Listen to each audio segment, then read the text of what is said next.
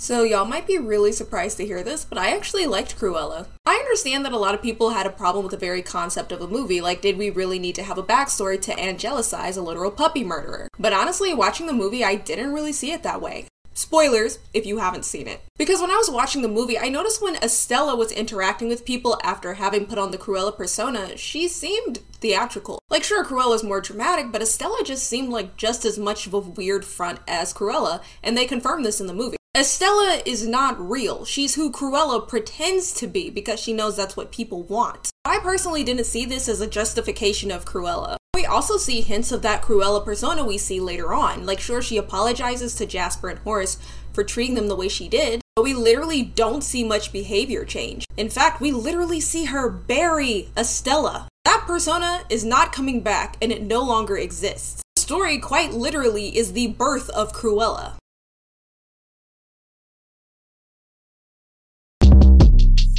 Short Cast Club